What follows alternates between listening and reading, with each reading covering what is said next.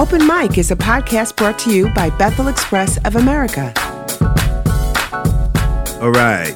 Now, I usually have as a hostess, but the mostest, as she calls herself, my beautiful wife Julia. But today we have somebody in the studio, and not only is he in the building, he's in the booth, and he is Andrew, the hero, small H, went.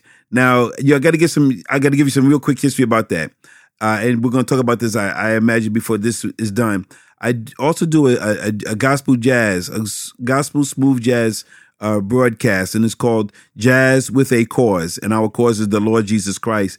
And um, um, as we started with someone else helping out, and then that person could no longer be the producer and engineer, and then along came Andrew, and and let me tell you, he came at the right time because people were talking about, Mike, you can learn how to do this independently. This is how you do it. I'm like, no, no, no, no, no. There's too much weed going on in this country, and now you're smoking it too, talking to me about me doing this. Me no think so, boy. But anyway, um, so I call him the hero, and he says, and so he said, he says, okay, hero, but not the not not not in capitals. So I so I started to say hero, small h, went, and so uh, so if it honestly, y'all, um, if there's anybody that really knows me at this point without spending a whole lot of time with me, it would be Andrew. And um, he has wisdom beyond his years. He has insight beyond his years, and he's he's. I mean, he is of age to be my grandson. I mean, he actually could be my. He could legally, legitimately, and biologically. Well, slow down, Mike. Because of my age, he could legitimately be my grandson. Uh, but we talk as if he grew up with me, which I've always appreciated and man of good convictions and all that good good hearted brother. I mean, he, he's a hero in a whole lot of ways, but he saved my life by coming in and being the engineer and producer. So thanks a lot, man. Yeah, absolutely. I I actually think I remember the small H came from your your sister, uh, Queet. That's right? right. Or someone was was it her? Yes. Yeah. Wow, you she wanted. He to, remembered that because you said that. She's like, "Wait a second. yeah, that's right. That's right. wow, Queet, he just gave you props, and I forgot, girl. If you're listening, I know you are. That's Gotta right. Give the credit. It was a cool um, uh, ritual we had every every show when we said yeah. at the beginning. And yeah, I really enjoyed that doing that radio show because you had a yeah. lot of cool phrases. Uh, you take them from the treasure, or take them from the trash, make them a treasure. That's right. Know? Come on now. um, uh, I I didn't check because I had to, or that that yeah. that phrase. This morning I checked not because I had to, but because I was glad to. Yeah, yeah. Jesus Christ on the throne, nobody no bad, nobody's bad him take him down. yeah, I love that. That was that was really cool, and I think what I want to get out of this episode is when we were doing the radio show, and if you have ever seen a radio show, you have downtime in between uh, yeah. Uh, commercial breaks or when the songs are playing. Um, and then you just what do you do? You just sit there. You, know? you watch TV shows like The Voice. They have commercial breaks. They they don't yeah. just sit there. They talk to each other. Right. right? Yeah. You know? um, and Mike and I developed that relationship in between episodes or in between yeah. songs. Mm-hmm. We would just talk about stuff. Some some stuff. Uh, was light and fun. Uh, mm-hmm. A lot of the episodes actually came out of those talks. I yeah. took uh, memories and thoughts that, that Mike would share, and I put them into these scripts that were that we're using for some of these episodes. Um, but it was really great. Sometimes we would get into um, you know the heavier stuff, uh, yeah, race, yeah. Um, mm-hmm. uh, like all the all the big issues in our city that are, that are happening. We just talk about it very candidly, yeah. And it came around. I think I think we did that for like two years, mm-hmm. and I think uh, you know I don't know whose idea it was. I'm not going to take credit. Mm-hmm. I'm just here producing it, but I'm not going to take credit. Uh, but um, I remember we we said, what if it what if we took these conversations that we're having on the mm-hmm. air and turned it into you know into a podcast? Because uh, oh yeah. Oh yeah. Now now I don't know where you headed. Oh yeah. All of this is your fault. Yeah this was your idea.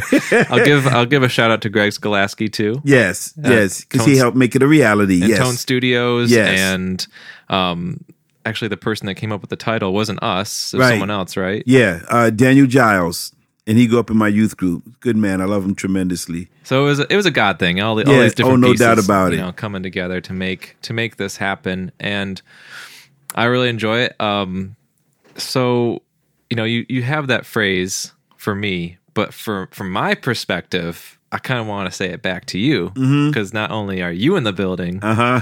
and the booth, Michael Peace, um, it was really exciting just to to do that with you, to work with you in that. And so I, let's talk about you know these next four episodes. We're really going to dive into more of your music career. yeah. So let's talk about the the music career. Um, we talked about it, I think, in one of our episodes already. But kind of tell us, you know, where you began. When when was the first time you started to to actually start rapping? Yeah, well, um, I started rapping after, uh, well, and I, was, I can say this really fast. I just heard a message uh, from um, the youth pastor. I was already a college graduate, but I was at the church, and they put all of us young people together. And he said, God has a unique way in which, in which He wants to use everyone. We need to see God for that. You know, their gifts. And so I did. And I thought I was just going to put together a band because I'm a drummer, put together, you know, a, a funk band or R&B band, jazz band. We just put the gospel message to to that kind of style of music. I went home, I prayed, got off my knees, and I started writing down rhymes. And I'm like, oh snap, I don't even like poetry, you know. and then I said, Lord, if that's you, you inspire me to write another one. And I he did. And I said, okay, Lord, if this is really you, you give me one more and you give me favor with the leadership at our church. And there was a church out in the basically at that time a, a rural area. And I won't forget when they heard me doing it with the young people, they were like, they called me into a small area in the church and they said, Mike, we don't understand what it is that you're doing, but we want you to know that we recognize God all in it. And that was the beginning for me with the hip hop. And then I just started to because nobody there was nobody yet, even even Stephen Wiley yet in the industry recording. And so I was just being invited to go different places. And so that's how that all unfolded. And then I people started asking me for a cassette. And and so I went into my friend's studio and I recorded, but I had no idea what it really meant to record until I went down to Nashville into a real studio.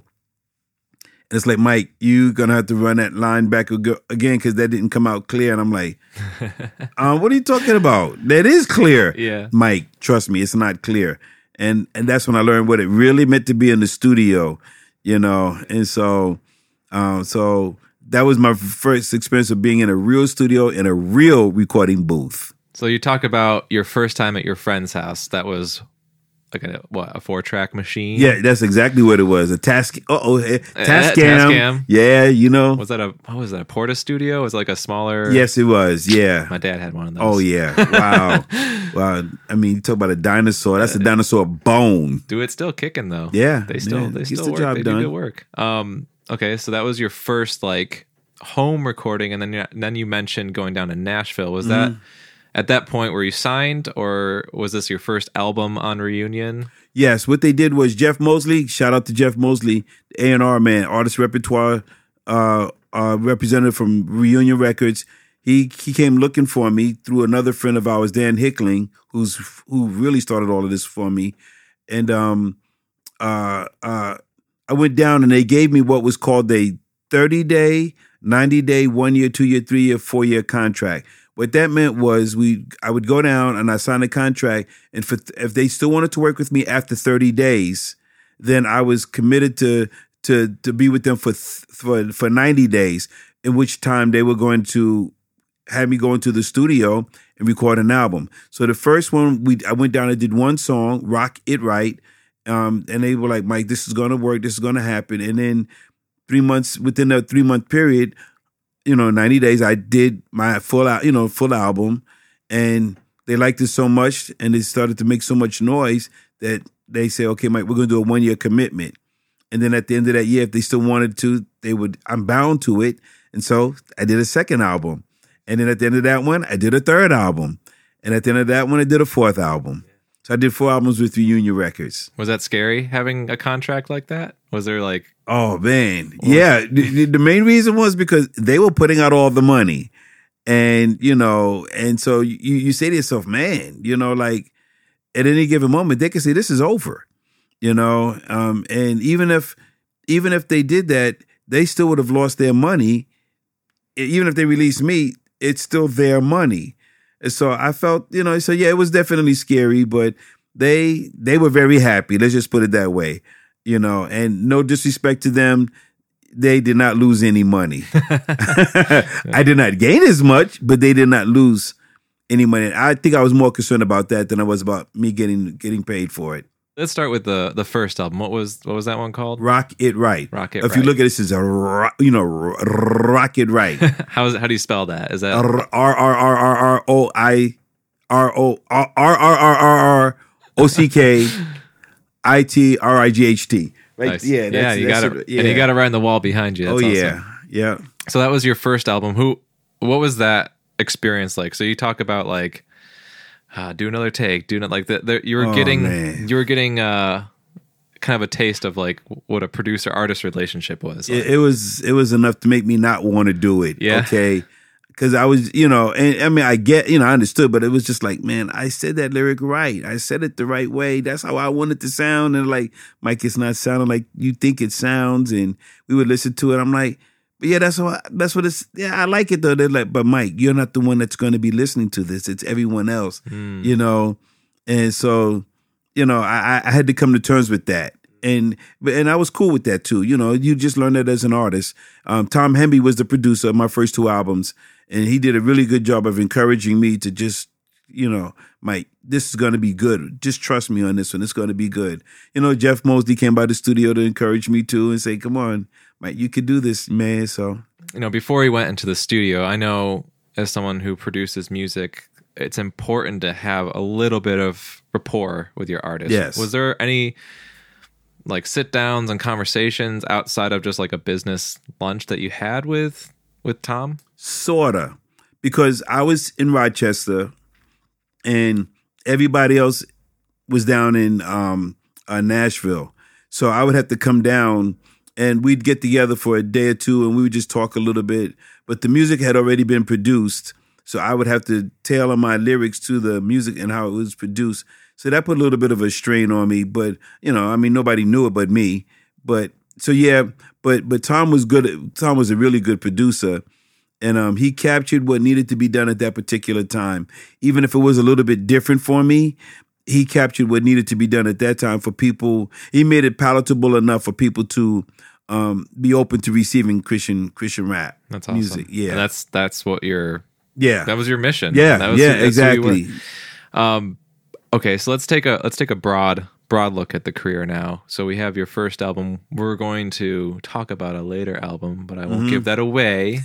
where and when and how. We'll Mm-hmm. leave that for the for the next episode.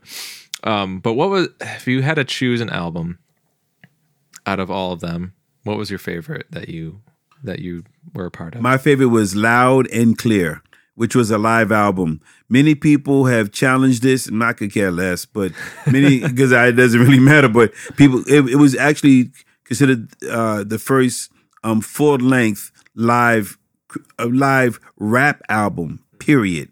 Full length, and there's some rappers that did some songs live, but it was the first full length live album um, in in in hip hop and um uh, that wasn't i didn't even i wasn't even thinking along that line because i had heard some of the live stuff from other rappers but people were like mike yeah but that's only two cuts. You did a you did a, a live concert from start to finish live. Yeah. and so the reason why that meant so much to me is because um, the saying was the reason why a lot of rappers did not do a live album was because they were concerned that they would you know slip up their lyrics or whatever the case may be. Never crossed my mind you know but but uh so that was the quote unquote that was the real Michael Peace because there was no it wasn't it wasn't about Mike you didn't say that right Mike you gotta break this out Mike gotta it's like hey look this is this is this is how I speak this is how I sound and here you go Wow, I'm actually honestly I'm surprised um, by that. That that would be the first one of hip hop already being around because hip hop is all about freestyle in the moment. Mm-hmm. Yeah. Like, correct me if I'm wrong, but a lot of hip hop got started that way, where it was Yeah. it was kind of a live experience for people. yeah So I'm surprised that that that didn't happen sooner. Well, but I, I saw something on um on the uh, the Yet Yes Network, you know, the Yankees Entertainment uh, uh, Network, and they were doing an, an interview with Jay Z, and Jay Z, they said, and he said it with his own mouth that he has a prompter on stage, you know, with his lyrics, yeah, yeah.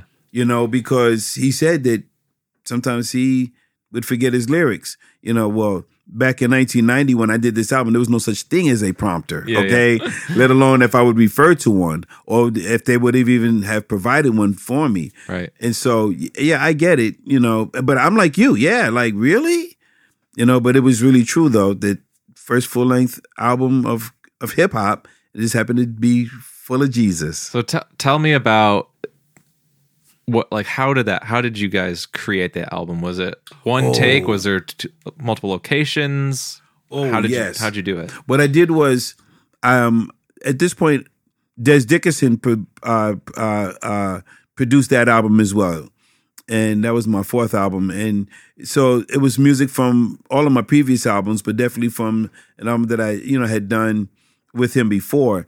And with that, I taught him the concepts and everything, what I wanted to do, and he made it a reality musically. But it was, you know, it was it was recorded, you know, soundtrack wise, and it was just the tape would just roll. You know, like there would be no stops. I would have to be ready. like if I if I'm talking in between the songs and the music started to play, I had to just start. You know, so I had to be real aware of time. And so if there's like a 20 minute, you know, space in between one song to the next, I, and I'm talking, I better be ready because that track was just going to kick in. That's You know, crazy. yeah, I know. I mean, people looking back now like, you did that? Like, yeah, I can't believe I did it either. You know, so, but he did the production of that. And, uh, you know, I just uh, I had been I had I had just done a tour in 1989. So those most of those songs that I did, I did every night for Yeah. a 36 city tour. So that was my rehearsal. Those were my practices. Right. So by that time, I better be Yeah. on point with it. So so that's how that worked. Did I answer your question? No.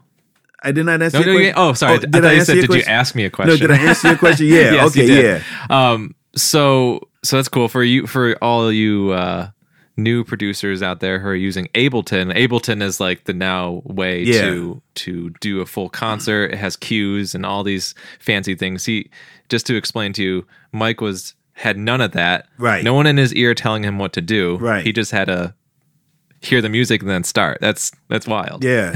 yeah And if you don't know who Des Dickerson is, we're not going to tell you right now. You can Google his name. Maybe you already know who he is, but we'll talk about him more in, our- Yeah. in, a, in, a, in a future episode. yes. So, so for, that album, I think I remember you saying you recorded it at your church, correct?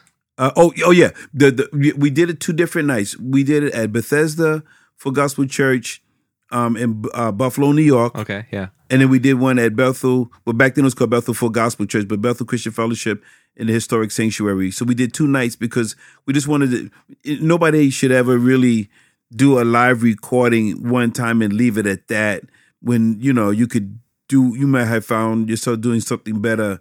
You know, in one place as opposed to the other, crowd reaction, yeah, yeah. crowd response, and stuff like that. So yeah, so they took it and they just they took the best of both nights and because the tape was rolling both ways, nothing was different. It was just the crowd response, or maybe I was better at one song than I did at the other. Gotcha. You know, but um, but but the once again, it was not edited. They just bounced the track from one to the other and put on the master. Did did you do multiple takes or just one take? One take. Whew. That's all it was. One take.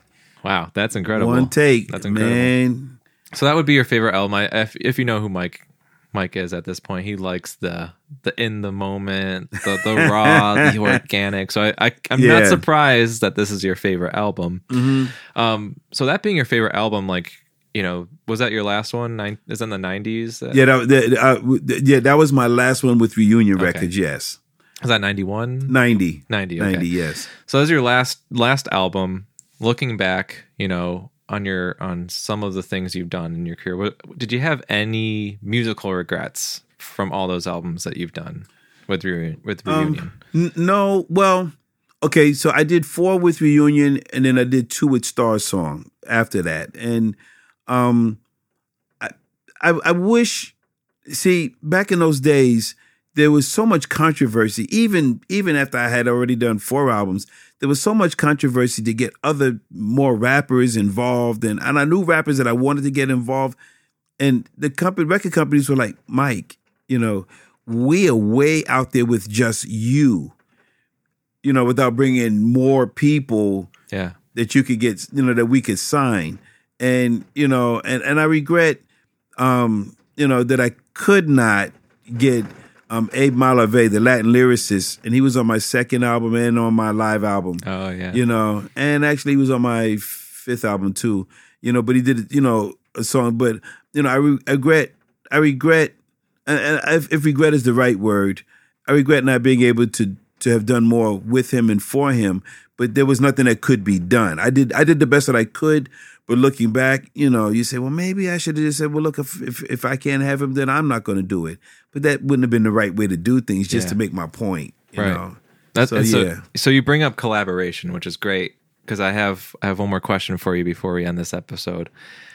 If there was one artist you could collaborate with right now, who would it be besides who you just mentioned? I'm dating myself, but I really don't care. if you don't know who this name is, look him up. Phil Driscoll.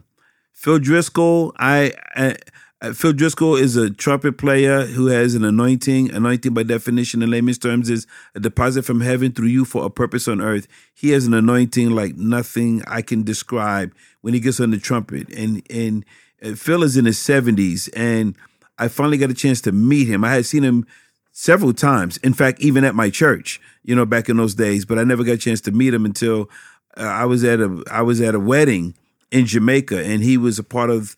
He knew the fa- the couple that was doing their wedding Yeah. re- vow renewal, and he was playing, and so of course I got a chance to meet him, and um, you know, and I just told him what what he meant to me and the influence of his music on my life, and um, and we were talking, and we were in country Jamaica, and I told him, I says, man, I said, you talk, I said, you talk about a bucket list. I said, I would really like to do something with you. He's like, hey man, we can make it work.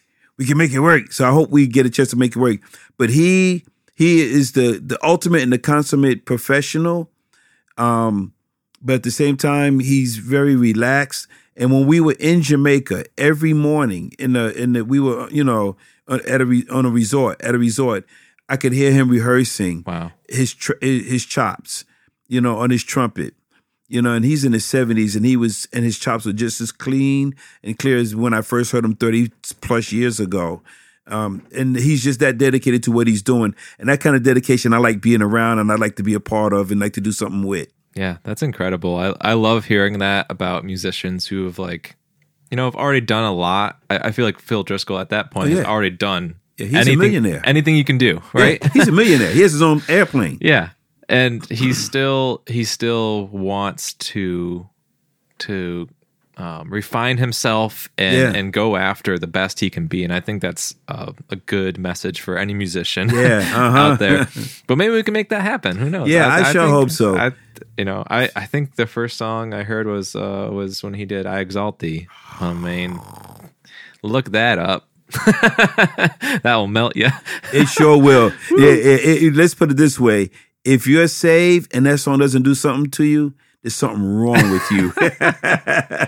and it doesn't matter how old you are. I mean, I heard that when I was like 14, and it it Yeah. did something to me. So, um, wow, that's amazing. I think I, you know, we're gonna keep going um, through three more episodes, really talking about different albums that you've done, Mm-hmm. um, different projects, different experiences you have. We're gonna talk about the industry, where it is um, today for you, what Yeah. you're doing in the industry, and we have a lot of amazing stories that I'm excited to share, Mm-hmm. Yeah. and Mike's excited to share, and looking Julie's excited to to. We, Yeah. We're even gonna have uh, Mike Mike's son on here to talk about talk about the pieces, B- BTS behind the scenes. Um, but I just want to say thank you for listening uh, to Open Mic. Um, please make sure you subscribe, follow, or whatever you need to do to stay current on our podcast. You can, I know on Spotify, you can follow it, so Yeah. it pops up every time. Apple Music, every every spot is different, but um, make sure that you follow us so you can keep up to date with Mike and Julia and what they're talking about.